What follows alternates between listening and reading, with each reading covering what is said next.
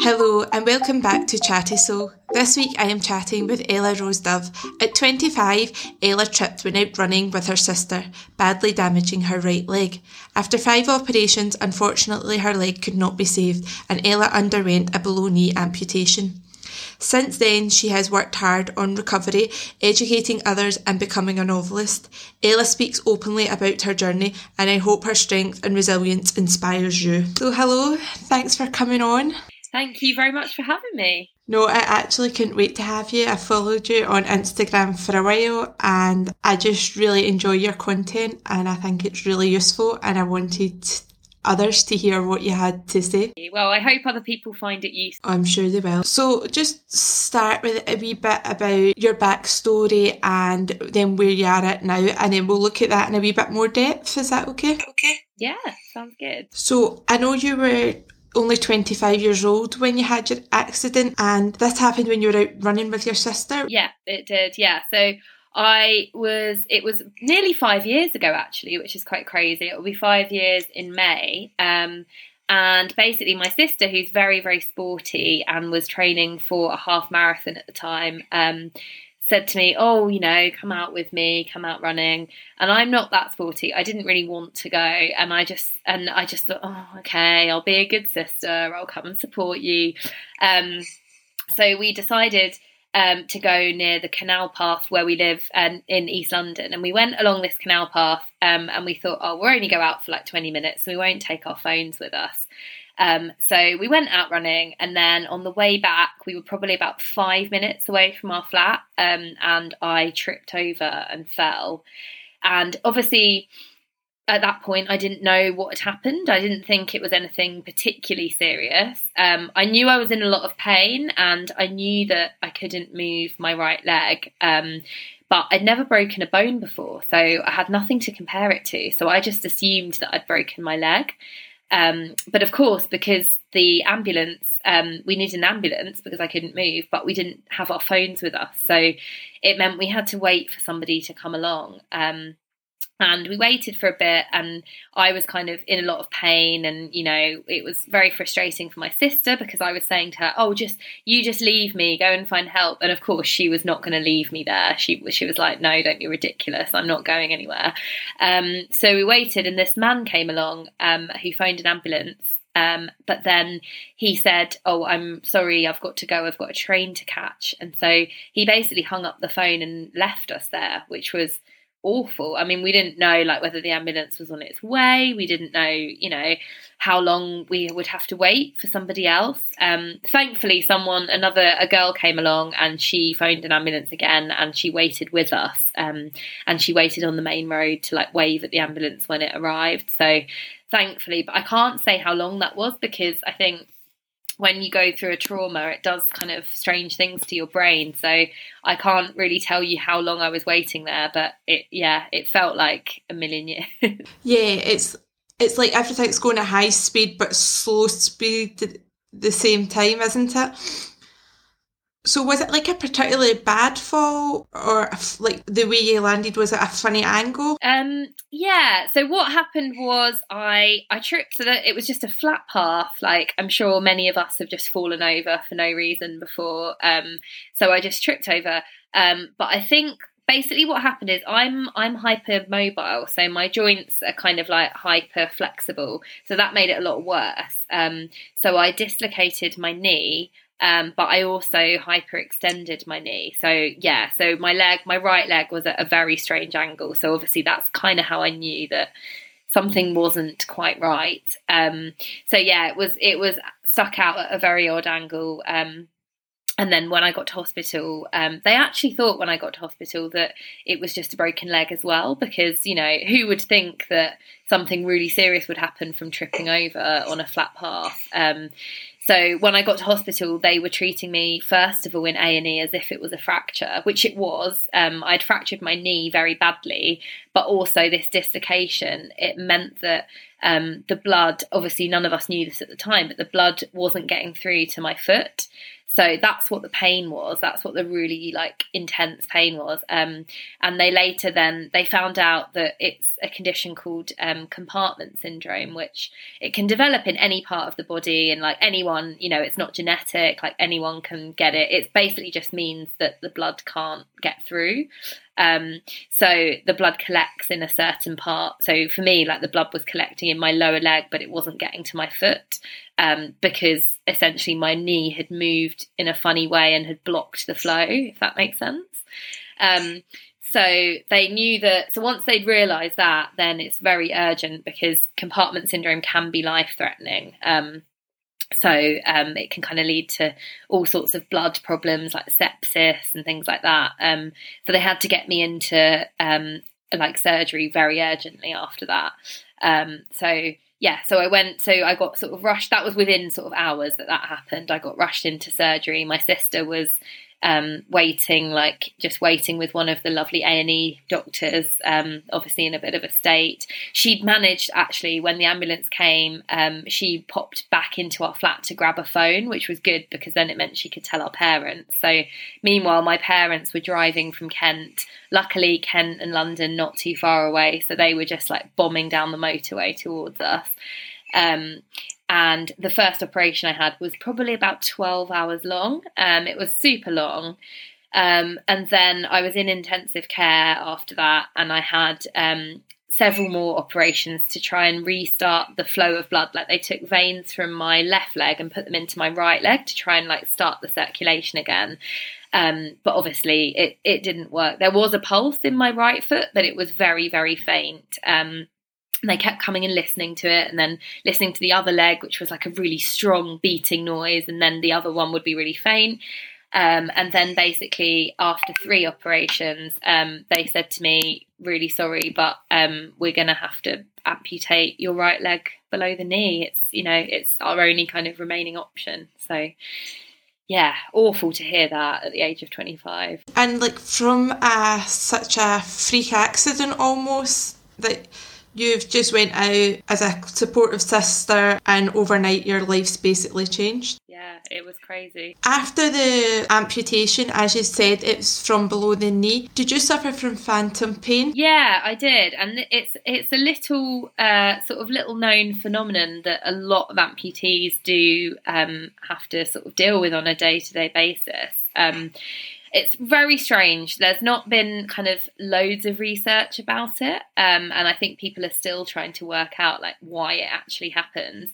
Um, but basically, yeah, phantom pain, as I'm sure you know, is when you can feel the leg or the arm or whatever it is that's no longer there anymore. So it can be pain, and it can be like shooting sort of pain. Um, for me, it feels more like pins and needles. So it's like having pins and needles in my foot that's not there anymore. Um, and so it's quite weird. Um, but it can also be less pain and more just sort of sensation. So, for example, if I'm talking to you about it right now, I can feel my right foot. It's not painful, but I, it feels like my right foot's almost like grown back. It's a very, very weird thing. It's something to do with the minute you switch on that part of your brain, you think about it and therefore you're aware of it. Because, I mean, of course, you know, I had 25 years with a right foot. So my brain still remembers that. So yeah, it's a it's a very bizarre thing um, that quite a lot of amputees do experience. I didn't know that you could still feel phantom pain. Like as you said, it's nearly five years later, but you can you still get that pain there. Yeah, or yeah, or you kind of just feel like at the minute it feels sort of it's just like tingly, like it doesn't hurt. It's just kind of tingling because I'm thinking about it. Um, and I think that will probably just carry on. Like a, you know a lot of amputees have that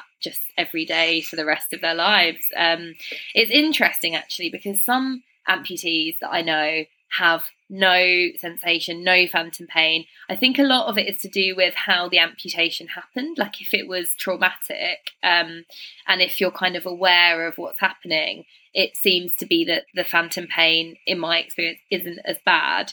So, for example, I've got a friend who um, was in a boating accident. She was she was diving um, in the sea, and her legs got caught in the propeller of a boat. Um, and obviously, that is horrendous um, and she was unconscious for quite a lot of time and she kind of got airlifted to hospital and basically by the time um, she came round. Like she essentially came round from the amputation and just saw that she didn't have a leg anymore. Like whereas I was told, I you know I went into the operation knowing that that was going to happen, and it's something about your brain. I think my brain knew it was going to happen. So like there's some part of me that had kind of dealt with it, so it wasn't as bad as someone who literally just wakes up and they don't have a leg anymore. Like I think, and because her phantom pain is a lot worse than mine, so yeah, it's a very, very interesting one and definitely one that like more research needs to be done on, I think. No, definitely. That's like such an interesting and story there as well that between different amputees there is a different range in it. And like you said, from your knowledge, what it depends on, but it'd be quite interesting to see on a more global scale if that is the case.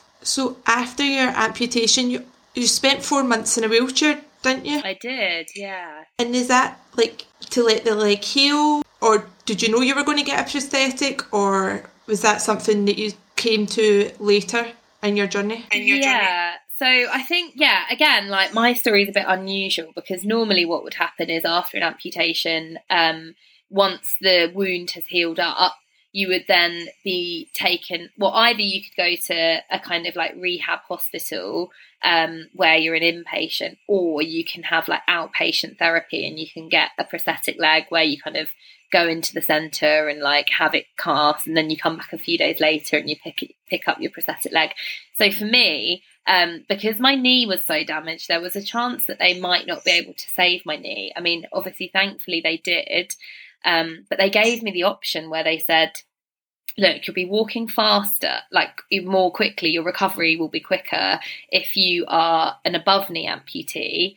Um, but if you want us to try and save your knee, that's going to take months and months. Um, but I kind of just thought, actually, like, just save as much of my leg as you can.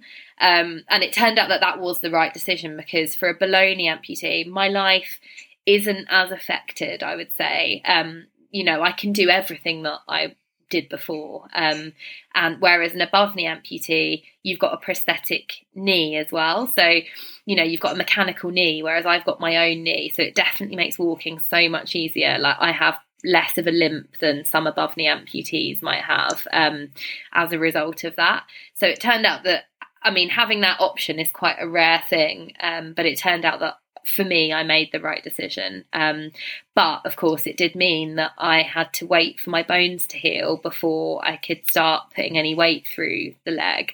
Um, so I had this cage on my leg um, called an external fixator, which basically is like lots of different pins going in to put the bones back together, and it looks like this huge circular cage around the around my leg and around my stump and around my knee. Um, and I, and it had to have it straight for four months as well. So I was in a wheelchair with my leg out in front of me on what's called a stump board with my leg just completely straight. Couldn't bend my knee um, because obviously I had to have it in one position for the bones to kind of set together. Um, so I had that for four months. So I went back to my parents' house in Kent. Um, obviously, I needed a bit of help um, during that time. I kind of couldn't really get around very well, so needed somebody to push me and stuff. Um, so I did that, and then after the four months, when they X-rayed and they thought my bones had healed up enough, they were able to then bring me back into hospital, take the cage off my leg. Um, obviously, then it started the process of rehabilitation for my knee because obviously I couldn't bend my knee at all to start with. If it's been held straight for four months, it's a really long time. Um, so they the the goal was to get like a ninety degree knee bend, which is obviously enough to like sit in a car or you know sit at a desk or whatever. Um, but it took a long time for me to get to that. I've got it now, but I still can't bend my knee the whole way. So, like, for example, if I do, when I do like yoga, I can't do like child's pose. I can't like bend my knee fully like that. Um, but I can be on all fours. So, yeah, but it, t- it took a long time. But my, yeah, I think my recovery process was a bit unusual in that way because a lot of amputees wouldn't have the complications of the fracture that I had. So they would probably just be able to let the, let the kind of flesh wound heal and then be able to get a prosthetic leg. Whereas I obviously had that that four month gap in the middle. And then with prosthetics, you go through a varied um, amount of prosthetics. Like the first one that you've had isn't going to be the lasting one. How does that journey come about? Like, how do you know what one fits you best? Yeah, it's a good question actually. Um, so there are loads of different types of prosthetics, um, prosthetic legs available. Um, and what normally happens is when your fir- for your first prosthetic leg, it's quite basic um, because the stump changes shape so much in the first year. Um, obviously, after an amputation, it's kind of like anything. There's a lot of swelling, um, and so the stump, like my stump, was probably I'd say three or four times the size of what it is now. It was huge. Um, and so any prosthetic leg that you get isn't going to fit for that long. Um, I guess the only sort of comparison I can make is like a child's feet keep growing and you have to keep going back and getting them new school shoes. Like it's kind of similar in a weird way. Um, so they give you a very basic one to start off with, um, generally, which just involves you put your leg. They they cast it in the same way that um, they would cast like over a broken bone. It's that same sort of plaster cast stuff that they make the cast with, um, and then they make in they make they turn that into like a plastic um, check socket, which you can try on and check the fit of it and stuff, and then they make the real one after that. So it's a very long process. Um, but obviously, it's a process that you have to go through multiple times. You know, like throughout my life, it's going to still happen. I think my current leg, I've had it probably for about two and a half years, maybe. Um, so that shows you, you know, after within the first year, that's when most of the swelling goes down. Um, but then it kind of stays like fairly constant. Um, obviously, if I so if I suddenly lose loads of weight, as I'm hoping to, because um, I put on a bit with lockdown, um, then I will lose it from everywhere. So I'll lose it from my stump as well. And equally, if I gain weight, then I'll gain it everywhere. So you hear things like um, amputee women when they're pregnant need their legs altering more because of the way their body's changing, um, things like that. So yeah, it's like a constant a constant process. Um, but there are loads of different types. So the one that I have now um, is it attaches with what's called a pin lock. So basically, what I what I have is a silicon sleeve that goes over my stump, and on the end of the silicon sleeve there is um, sort of like a pointy a pointy bit, a pointy metal bit. Um, I don't know if I'm explaining this very well. And then it, that clicks into a hole inside the prosthetic leg. So it kind of locks it. So it clicks about 10 times and you push it down in there and then it locks it. Um, and then there's a button on the side of my prosthetic leg to release it. So if I want to take my leg off, I can literally just press this button and it releases the pin from the hole. Um, so it's very easy to get on and off. That's what I prefer, just because it's much easier for me, um, sort of day to day. Like if I'm in the office, well, I mean, will I ever go back to the office? But when I'm in the office, um, I can kind of like just slide my leg off, like under the desk, if I'm if it feels uncomfortable. Whereas like there are other ones where you have to, they're quite sort of um, difficult and cumbersome. Like you have these big sleeves that go right up, up to your thigh, and you know if you're wearing like jeans, you can't really do it. The only way you can get it off is by pulling your jeans down, which obviously you can't really do in public. So um, yeah, so there's loads of different loads of different types, um, loads of different types of feet as well. Like the foot that I use is it looks like a mini running blade, so it's kind of curved um, and very bouncy, and it gives me a lot of energy because I'm I do a lot of walking and I'm quite active. So, but that might not suit someone else who has kind of a less active lifestyle. So, yeah, I mean, I've learned a lot since I didn't know anything about amputees five years ago, and now I feel like I'm a real become a real expert. So yeah, like you say, I think it's until something like that happens to you, you're kind of ignorant in a way almost. It's not something that you think about. You're lucky to be able-bodied so you don't it's not something you would read or research about isn't it do you think more needs to be done to educate the able-bodied yeah i mean i think I'm I it's kind of one of my big things at the minute. Um, like with my Instagram, I suddenly realised I wasn't really using my Instagram as well as I could do. So I decided to start doing more content about being an amputee and just doing like little like Friday facts and kind of giving people a bit of info and trying to like teach people a bit more. Um, because I mean, even my friends, a lot of my friends might not know some of the stuff that I say on my Instagram about what it's really like, sort of day to day. Um, so I started doing that. Um, and then also, I'm I'm part of um, I'm a trustee for the national charity, the Limbless Association, who are a really brilliant organisation. Um, and they're obviously their mission is to kind of ensure that no amputee needs cope alone, um, and to kind of provide support not just for the amputees themselves, but also for like families, um, and you know like peer groups of people, um, colleagues of amputees, things like that so um, yeah so i'm really like passionate about raising awareness and we've actually started we've started a podcast too actually recently. So um, yeah the second episode of that is due to come out soon um, so that's exciting. Uh, but yeah i do think that like they say knowledge is power don't they? So i definitely do think that there is something in kind of education and just sort of understanding. Like i'm doing more talks now about sort of disability awareness, um, you know, in the workplace or just in general life. Um, people are kind of asking me to do talks on that now, which is really good because I think it shows that society is changing and wanting to become kind of more like tolerant and understanding. So I think things are moving in the right direction. Yeah, I read an interview that you'd done and you said in the early stages when you were going out you're very self-conscious and people would point or look at you. How do you feel now that you're more confident in yourself? Like when people look do you think they're doing it out of ignorance and they're maybe unsure how to approach the subject and ask the questions they would want to? I yeah definitely. I think it's a lot it's a lot about the individual with things like that. So for me it was at the beginning i wasn't very secure in myself. Um, so that's probably why i would react badly to people kind of staring at me or whatever. Whereas now I'm very confident in myself. So actually, if people stare at me, I don't really mind. And sometimes, in fact, when I'm running on my running blade and I see someone like pass me by and give me a smile, or like sometimes people give me a thumbs up or something, like, I really like that because it, it just makes me feel really good and it makes me feel really proud of how far I've come.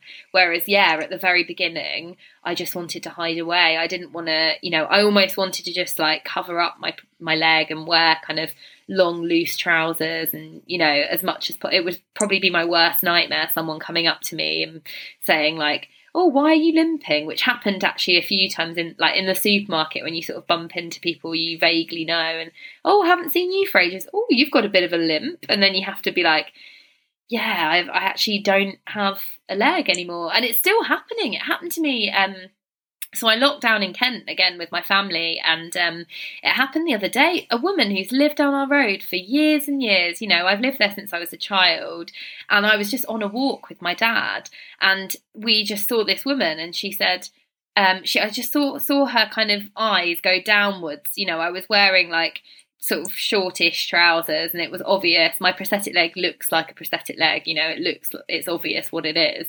Um, and i saw her eyes move downwards and then she just said are you okay? And first of all i was like yeah what? Like what are you talking about? Yeah i'm fine. Like how are you? sort of thing. And she was like then i noticed that she was looking at my leg and i thought oh my goodness this woman who's lived down my road since i was like four she has no idea so then, you know, and it happened five years ago. So it's crazy. It still, you know, it still happens. And I think it probably will still always happen with people kind of asking me. Um, but now I've kind of made my peace with it and I'm I'm very used to answering questions because I think actually I don't I'd prefer if people ask me questions to just kind of like, you know, pointing and whispering. I, I think it's much better if you've got a question to just ask it. So yeah, definitely. I work in a restaurant and obviously see a lot of different disabilities throughout the years. And at first, when I was younger, I found it really awkward sometimes to serve the table because I didn't know I would be the person that's staring, but not out of guilt, more out of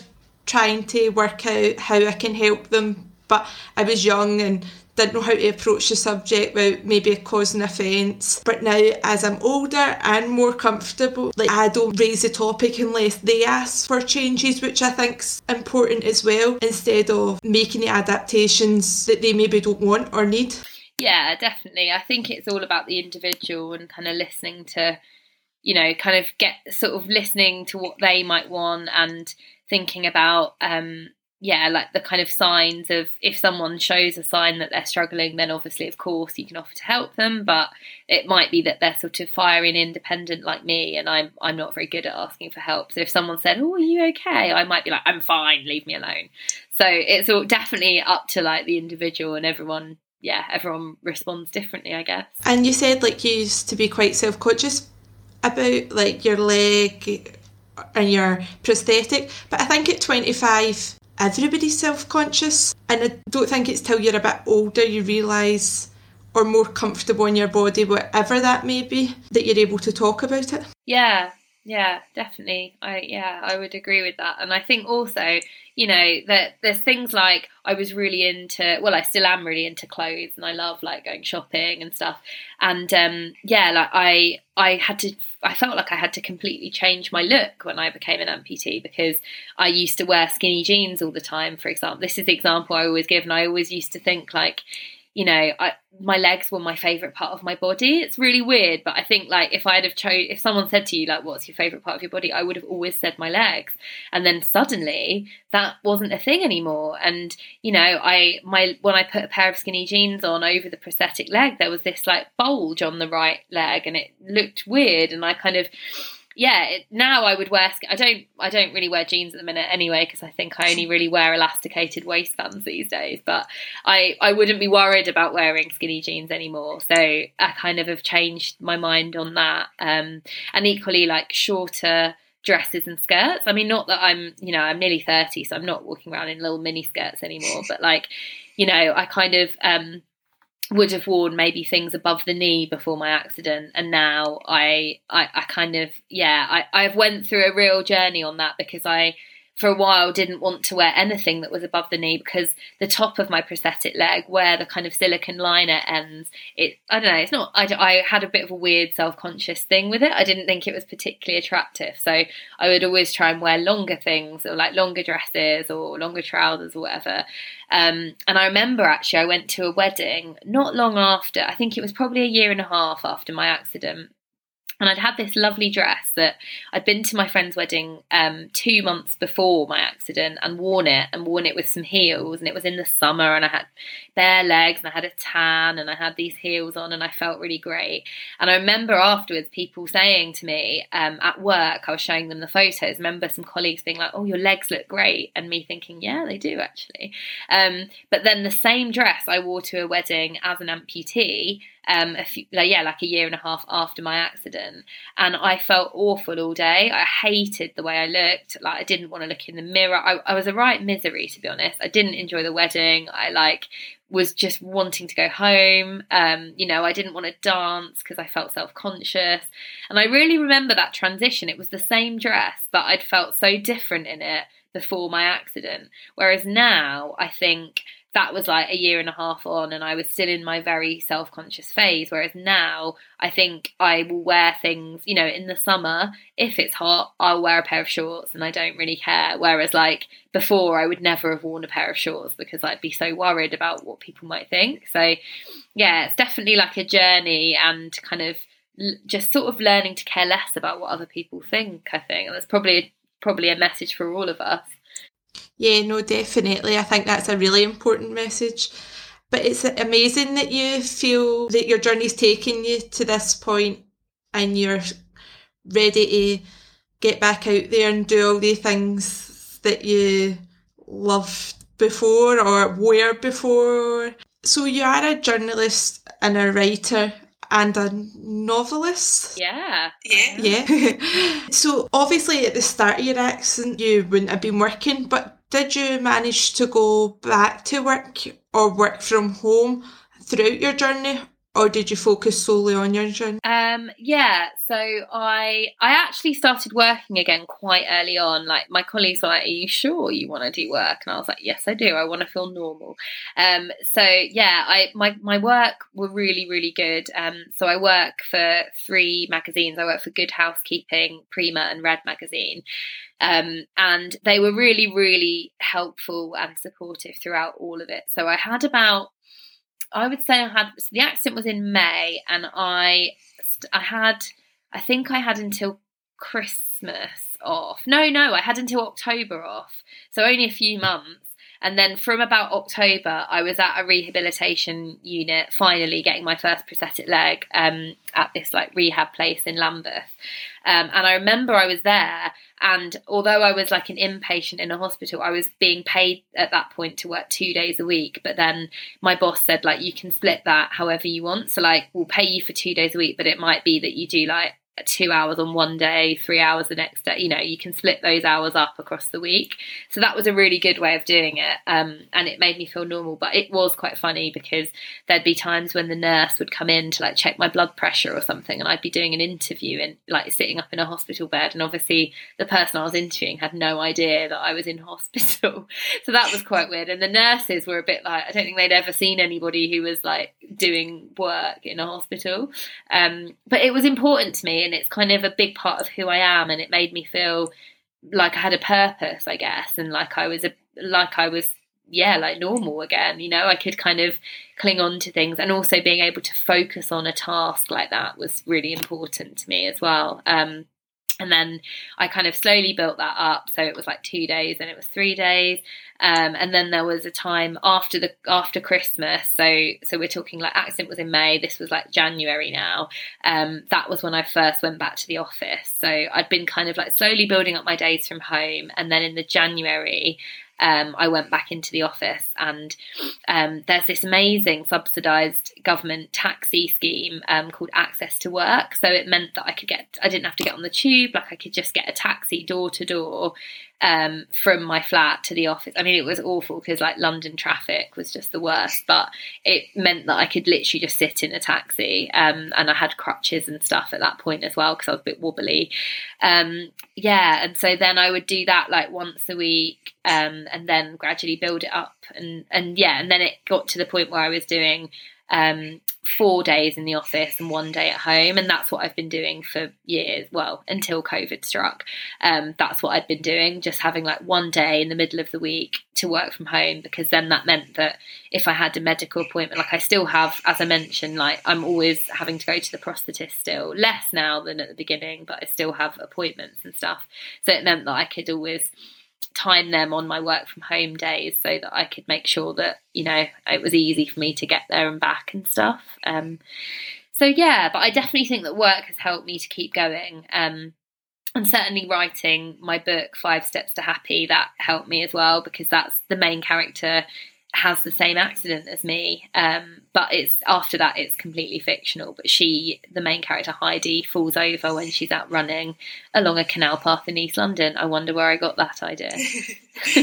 so that's been really helpful. Did you find that therapeutic writing your book? Yeah, definitely. Yeah. I mean, yeah, I say it's fiction, but a lot of the emotions within it um, are real emotions that I felt at the time because I think if you're writing about something like that, you know that kind of honesty is really important. And i think it's what a lot of people i've identified with i mean not just amputees like anyone who's kind of gone through a hard time whatever it might be um sort of you know could be physical could be psychological like a, lot of people have kind of contacted me and said that the emotions that not just heidi but her immediate family all the characters around her um, the emotions that they felt kind of you know people have identified different things and it's kind of hopefully hopefully helped people to kind of yeah realize that they're they're not on their own and that there are always other people going through these sort of things. I think that's really important as well to know that because when accidents or tragedies or anything do happen,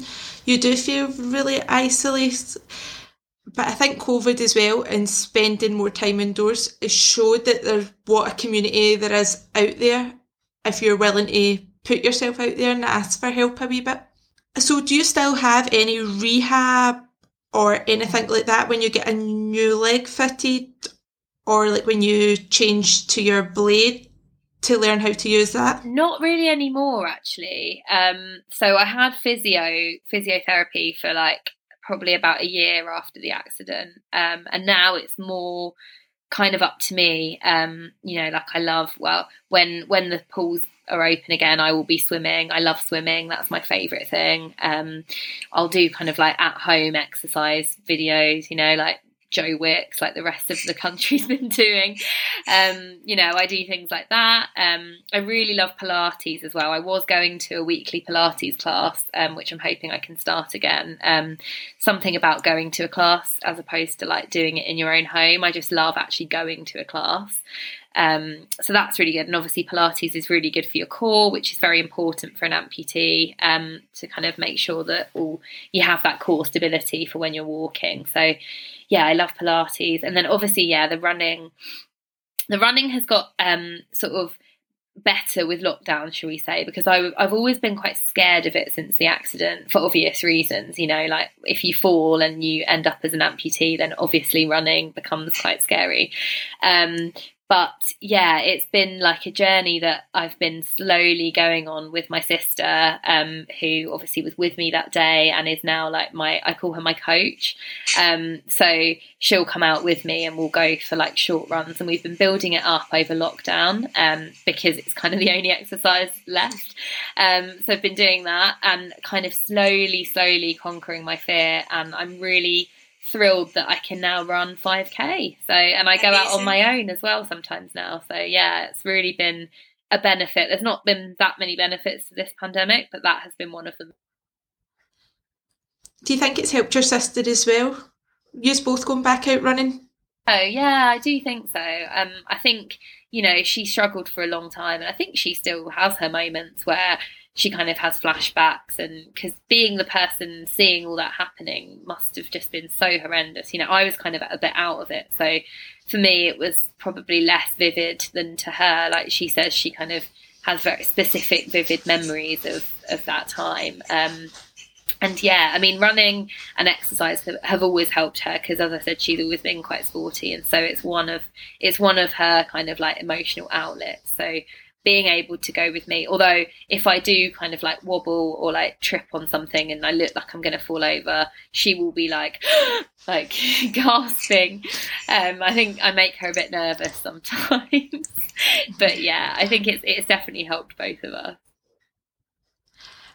And did you go to any support groups after your accident, or do you go to any support groups for people out there that are maybe struggling? Um, I didn't personally, um, but I do know people that have done, and I mean, I would always recommend the Limbless Association because they have um, this service called Volunteer Visitor Scheme, which basically they pair you up with another amputee who's further down the road, and it's kind of a a nice way to kind of get advice and stuff. So that's a really, really good good one for any amputees who are struggling. Um, I had, I did have therapy. Um, so, and I still occasionally will see my therapist now or like talk to her on the phone. Um, but I mean, it took me a long time. I was so focused on the physical side of my recovery that I didn't really think about the mental side. And it wasn't, I mean, I remember seeing the therapist and saying to her, "Oh no, thank you, I don't need you," and and her being like, "Right, okay, you, you'll you'll probably change your mind on that." And then about a year or so later, um, it was when I'd kind of like it was almost as if like I'd finished my physical recovery, and then I was in a position to focus on the mental side. And until that point, I'd been so focused on all these physical milestones, you know, like get on the tube again, like go up and down stairs, go back to work. And I've been so focused on all of that. And once I'd all ticked all of them off, it was like, oh, okay, so now what? And then it and then it got to a point where I thought, well, actually I am experiencing flashbacks and kind of PTSD like symptoms. I should probably try and address that. Um, and so yeah, I, I was lucky enough to be able to access therapy through the NHS, through my local prosthetic centre, um, and um, managed to kind of yeah, we had, I think it was every other week we had sessions for a bit. Um, and now she's kind of my go to whenever I'm struggling. We've become quite good friends actually. Um, so yeah, I can, I know I can kind of reach out to her if I have a wobble. Do you think um, age was maybe something to do about not wanting to go to therapy straight away? Like you were young, determined, driven, you knew what you wanted to do, you had the list of goals, you were back at work, you were keeping busy yeah, maybe. I think I would have been like that at any age though, because I think it's more. I think it's probably more to do with personality than age. I think for me, I had kind of always thought that I wasn't like the sort of person to need therapy, which is obviously completely ridiculous because now I feel like everyone should have it. I really feel like, you know, like in the States, it's much more of a normal thing to go and see a therapist, even just to talk about nothing, like just to have a, a rant or whatever. And I now I'm like such a firm advocate for it, and I can't believe that I was one of those people that was like almost I think it's pride in some ways, like too proud to admit that, you know, these thoughts are in your head and I think a lot of people that's something that a lot of people have now where yeah, I, I definitely feel like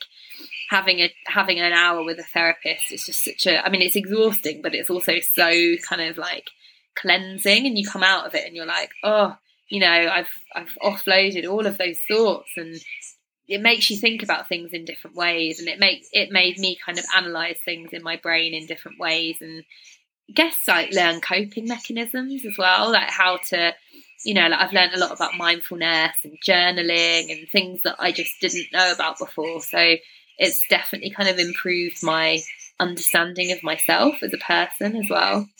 I think that's really important what you touched on. Like therapy should be for every everybody, and it's not even that. It's somebody that's not in your circle so you can tell them without judgment or they, you think they might go and tell another group of friends that aren't your group of friends or it's too personal to tell your mum but you don't want to tell your friends either yeah yeah definitely so just to finish up what would be your three bits of advice you would give not only to amputees, but maybe to people that want to educate themselves as an able bodied person and what we could do to learn?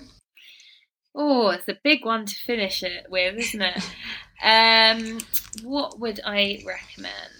I mean, I'm it's another plug for the Limbless Association, but I mean that is definitely the best way to learn about um, amputation as a kind of in terms of disability, like it's it's a really good resource. Um, so yeah, like go on their website, listen to the podcast, follow me on Instagram if you want. Um, that's that's one way, um, and you know it's it's all about that kind of knowledge is power thing, really. Um, so I think that would be one definitely one piece of advice. Um, how else would I? I almost would advocate just being open and open minded and honest. So you know, there's an example that I always think of when I was on a bus and there was a little boy who was probably about two or three, like staring at me and pointing, and his mum was like, don't you know don't i heard her saying don't point at that lady darling you know don't look at her. And that child from a very young age is therefore being conditioned to oh there's something different about her. Don't look at her you know? And obviously like the woman meant well but if you're t- if you're telling a child from a very young age like it's it's almost as if you're saying there's something not right about her so let's just ignore her and not look at her. Whereas like i think my advice would be if you have that curiosity, obviously it's different with children because they don't hide their curiosity, which I love. Um, but you know, adults feel that curiosity too, and and there's so many times when I see people look at my leg and then just quickly look away, and I I just think if you've got questions, obviously you have to raise them in a in a polite way, and you know don't just go up to someone and say where's your leg, or you know you have to phrase it carefully.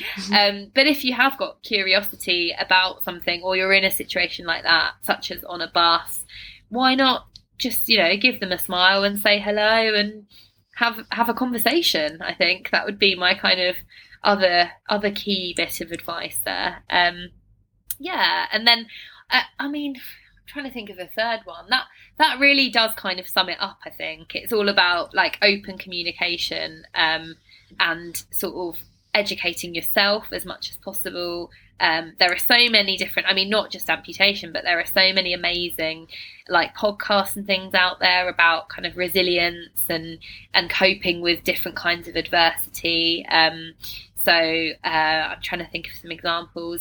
Oh, so the Katie Piper podcast, she's amazing, and you know she she speaks to some really inspiring people on her podcast, so that's a really good one.